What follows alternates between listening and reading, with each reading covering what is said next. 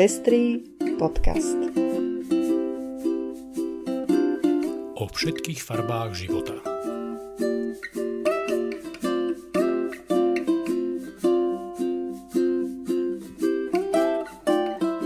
Vítame vás pri piatom vydaní Pestrých správ. Dnes sa dozviete, prečo je výber Zuzany Brixovej na čelo bývalého odboru pre rodovú rovnosť zlou voľbou. Povieme si o krokoch Európskej komisie proti Poľsku kvôli tzv. LGBTI free zónam. Všimneme si iniciatívu nemeckých cirkví k prehodnoteniu svojej koloniálnej minulosti. Zoberieme vás do Ruska, kde hrozí znemožnenie tranzície pre transrodových ľudí. Prinášame informáciu o vlogu dvoch nemeckých evangelických faráriek, ktoré žijú v manželstve – Približíme vám projekt dostupného bývania v Bratislave a nakoniec, ako obvykle, vás čakajú pozvánky na zaujímavé podujatia. Príjemné počúvanie. Posledných dňoch zarezonovala správa, že 6 polských miest s LGBT free zónami prišlo o možnosť čerpania financií z dotačnej schémy na podporu sesterských miest, ktorý funguje v rámci Európskej únie. Zamietnutie ich žiadosti bolo odôvodnené obavou hodnotiacej komisie, že tieto mesta nebudú schopné zabezpečiť projekt v súlade s cieľmi tohto programu, a to konkrétne rovný prístup a nediskrimináciu. Je to ďalší jasný signál pre polské mesta, že ich počínanie nepatrí do slušnej spoločnosti. Už pred pár týždňami sa k jasnému odmietnutiu tejto nenavisnej tendencie v polských mestách odhodlalo holandské mesto Nieuwegein, keď sa mesto Nieuwegein dozvedelo, že jeho sesterské polské mesto Pulavy sa vyhlásilo za LGBT free zónu, pokusilo sa o dialog a Mestská rada polskému mestu zaslala list. Ten však zostal bez reakcie a tak mesto Nieuwegein vydalo vyhlásenie, v ktorom oznámilo okamžité ukončenie priateľského vzťahu s polským mestom Pulavy. Čo je veľa, to je veľa uviedlo mesto vo svojom stanovisku. Členka Mestskej rady Marieke Schouten dodala, že v meste Neuwegen každý môže byť sám sebou, bez ohľadu na jeho alebo jej sexuálnu orientáciu, rod, náboženstvo či etnickú príslušnosť. Do diskusie k téme sa zapojila aj predsednička Európskej komisie Ursula von der Leyen, ktorá uviedla, naše zmluvy zabezpečujú, aby každý človek v Európe mohol byť tým, kým je, žiť tam, kde sa mu páči, milovať koho chce a mať také vysoké ciele, aké chce. Je dôležité, aby sa Európska únia so všetkou vážnosťou venovala téme požiadaviek právneho štátu a základných hodnot Európskej únie a ich dodržiavania zo strany členských štátov. Našom regióne s nimi žiaľ máme vážne problémy. Európska únia má svoje základy v túžbe európskych krajín žiť v miery. Táto túžba nevyhnutne zahrňa vytvorenie takého spoločenského nastavenia, ktoré nikoho nevyčlenuje a každému poskytuje priestor na dôstojný život v bezpečí. Europoslanec Michal Šimečka ako spravodajca Európskeho parlamentu pre ochranu demokracie a spravodlivosti pripravil správu o vytvorení mechanizmu Európskej únie pre demokraciu, právny štát a základné práva, ktorej nie len poukazuje na hrozbu eskalujúcej krízy základných hodnôt v Európskej únii, ale navrhuje aj nástroj, ktorý ju má adresovať. Ide o mechanizmus monitoringu dodržiavania požiadaviek právneho štátu a základných hodnot EÚ. Jeho závery by mali slúžiť na spustenie článku 7 Lisabonskej zmluvy, to je nástroj Európskej únie na ochranu zásad právneho štátu v členských krajinách, ktorý môže viesť k sankciám voči členskému štátu, vrátane pozostavenia hlasovacieho práva v Rade. Ako aj na zastavenie vyplácania finančných prostriedkov z európskych zdrojov. V najbližších dňoch sa pri rokovaniach o dohode o záchrannom pláne Európskej únie, tzv. koronový plán obnovy, ukáže, ako sa s týmito výzvami vysporiadajú jednotlivé členské štáty a aké pozície záujmu. Jednou z palčivých otázok bude práve previazanie európskych peňazí na podmienku rešpektovania hodvod právneho štátu. Držme všetkým rokujúcim stranám palce, aby dospeli k záveru, ktorý pomôže vytvoriť základ pre rešpektovanie práv všetkých občanov a občianok Európskej únie. Olgu Pietruchovú nahradí na čele odboru rovnosti žien a mužov na ministerstve práce Zuzana Brixová, bývalá šéfka oddelenia legislatívy konferencie biskupov Slovenska. Ako právnička sa venovala agende ľudských práv. Do úradu nastúpi tento týždeň, informoval o tom denník N. Prečo je Zuzana Brixová zlou voľbou? Skutočnosť, že do riadiacej pozície štátnej inštitúcie prichádza priamo z centrály katolíckej cirkvi na Slovensku, bije ozaj do očí – nie je však tým, čo ma v tejto súvislosti vyrušuje najviac. Má napokon slušné vzdelanie a prax v oblasti ľudských práv. Problémom je jej postoj k problematike, ktorú má teraz zastrešovať. Je to ako keby ste pyromana posadili na veliteľstvo hasičského zboru alebo urobili e, toho príslovečného capa záhradníkom. Zuzana Brixová, jednak z pozície členky Konzervatívneho inštitútu pre ľudské práva a rodinnú politiku a jednak z pozície pracovničky konferencie biskupov Slovenska, bola jednou z organizátoriek odporu cirkvy proti ratifikácii dohovoru Rady Európy o predchádzaní násiliu na ženách a domácemu násiliu a o boji proti nemu. Toho dohovoru, ktorý po podpise Slovenskom viedol aj k vytvoreniu odboru rodovej rovnosti na Ministerstve práce a sociálnych vecí.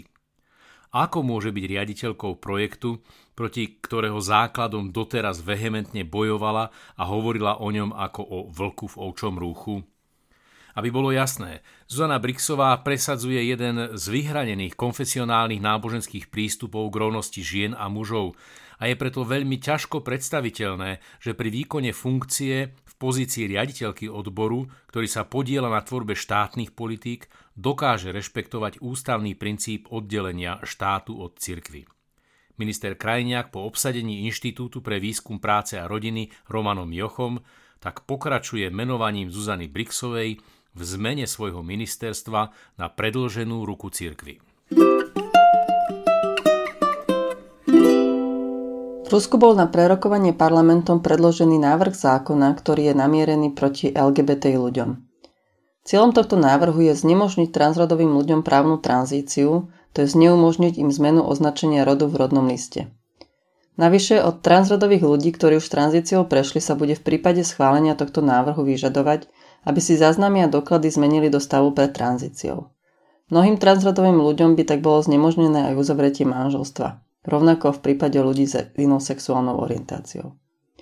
Takýto návrh je v rozpore so základnými právami transrodových ľudí a znamenal by podľa môjho názoru jednoznačne porušenie dohovoru o ochrane ľudských práv a základných slobod. Kým by však o porušení rozhodol Európsky súd pre ľudské práva, Mnohí ľudia v Rusku by boli vystavení neakceptovateľným zásahom do ich práv. Preto je potrebné vyvinúť tlak na zastavenie prijatia tohto ľudskoprávne neakceptovateľného návrhu. Petíciu proti tomuto návrhu už podpísali 10 tisíce ľudí. Riaditeľ berlínskej evangelickej misijnej organizácie Christoph Teilemann vyhlásil, že Nemecko sa musí postaviť čelom k svojej koloniálnej minulosti a vyrovnať sa s ňou. Podľa neho od toho závisí zlepšenie súčasnej i budúcej situácie. Súčasťou majú podľa neho byť aj premenovania ulic a budov, ktorých názvy sú spojené so zaťažujúcou koloniálnou minulosťou Nemecka. Je to však aj úloha pre misijné organizácie, ktoré sa v minulosti aktívne zapájali do kolonizačných aktivít. Ako uviedol evangelický teológ Tyleman, misijné organizácie a evangelické cirkvy po celom svete už niekoľko rokov systematicky riešia vyrovnanie sa so svojou temnou minulosťou. Určite však nie sú ani zďaleka na konci tohto procesu. Zdôraznil, že ide o štruktúrovaný proces, v ktorom pracujú s historikmi a ďalšími vedcami na rôznych univerzitách. Tajleman zdôraznil, že podiel církevných organizácií na koloniálnej minulosti jednotlivých krajín je veľmi členitý a treba k celej veci pristupovať veľmi citlivo. Pripustil, že v mnohých prípadoch stála kresťanská misia v službe necitlivého šírenia a vnúcovania európskej kultúry. Rovnako však povedal, že v misijných službách bolo aj mnoho ľudí, ktorí sa práve vďaka svojej viere dokázali postaviť často neľudským praktikám koloniálnych mocností. Táto správa ukazuje, ako sa európske cirkvy dokážu kriticky vyrovnávať so svojou tienistou, minulosťou. Stávajú sa tým veľkou inšpiráciou a výzvou aj pre cirkvy na Slovensku, ktoré vôbec alebo len s veľkými problémami vedia hovoriť o svojej minulosti, či už vzdialenej alebo tej nedávnej. Bratislava sa stala prvým mestom na Slovensku, ktoré spustilo projekt dostupného bývania, ktorý je založený na prístupe Housing First. To znamená bývanie ako prvý krok k zlepšeniu situácie a života ľudí bez domova. Svoje bývanie tak vďaka tomuto projektu získa 6 jednotlivcov a 3 rodiny s deťmi. Ako uviedol Matúš Valo, získajú tak v prvom rade možnosť stabilného bývania, vďaka ktorému sa im môže podariť zlepšiť si svoju životnú situáciu, zdravie, vzťahy alebo príjem. Bývanie je totiž základným predpokladom pre všetkých ľudí, aby dokázali žiť plnohodnotný a kvalitný život. Mnohé zahraničné mesta úspešne realizovali podobné projekty, ktoré sa následne stali hlavným nástrojom riešenia bezdomovectva. Na projekte tie spolupracujú odborníci, odborníčky a organizácie, ktoré sa dlhodobo venujú pomoci ľuďom bez domova. Patria medzi ne aj bratislavské organizácie Proti prúdu, OZ Vagus a Návrat OZ, ktoré podpísali memorandum o vzájomnej spolupráci pri naplňaní cieľov projektu dostupného bývania so sociálnou podporou. Už asi pol roka pripravuje lesbický pár dvoch evanielických faráriek, Ellen a Štefi Radke, YouTube kanál Amen Inak. V tieto dni vydali ich zatiaľ najlepšiu epizódu. Nesie názov Čo znamená LGBTIQA hviezdička. Za asi 24 minút Ellen a Štefi vtipným spôsobom vysvetlia to, čo označujú ako písmenkový šalát queer community a to vysvetlia to tak, aby tomu každý rozumel. Štefi vo videu hrá naivku, ktorej sa najviac páči skratka LGBERTIQA hviezdička a trvá na jej používaní. Pri vysvetlení každého jedného písmenka pritom vždy šliapne poriadne vedľa. Ellen hrá trpezlivú učiteľku a manželku a vysvetľuje diváčkam a divákom skutočný význam jednotlivých písmen v skratke. Jej tip na záver znie – Čím viac sa tým budete zaoberať, tým menej vás to bude zaťažovať. Celé video má za cieľ ukázať, prečo sú jednotlivé písmenká v skratke tak dôležité. Videá pre ich YouTube kanál Amen Inak produkuje evanílický rozhlas Dolné Sasko Brémy. Obe youtuberky chcú prostredníctvom kanála ukázať, aká je evangelická církev pestrá a poskytuje pocit domova aj ľuďom, ako sú oni dve. Prvý vlog zverejnili 22. januára tohto roku. Nový diel pridávajú každý týždeň v stredu a ich cieľovou skupinou sú mladí ľudia medzi 18 a 35 rokmi. Ja len dodám, že niečo podobné si asi na Slovensku vieme len ťažko predstaviť, aby církev vo svojom štúdiu a na svoje náklady produkovala videá dvoch faráriek, ktoré sú lesbi- lesbičky a žijú spolu v manželstve. Táto správa nie je fikcia.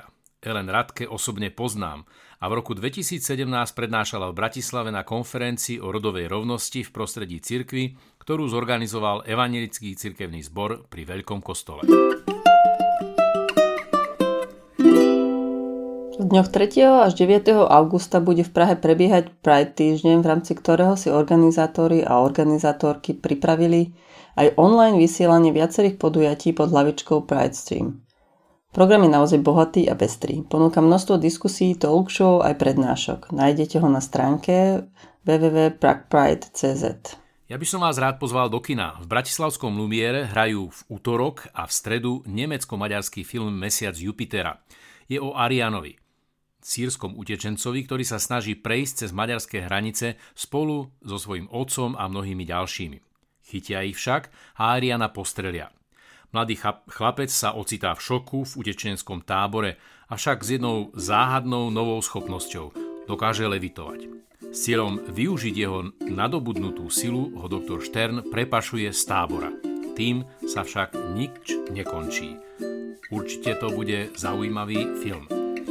Z našej strany je to na dnes všetko. Do počutia o týždeň.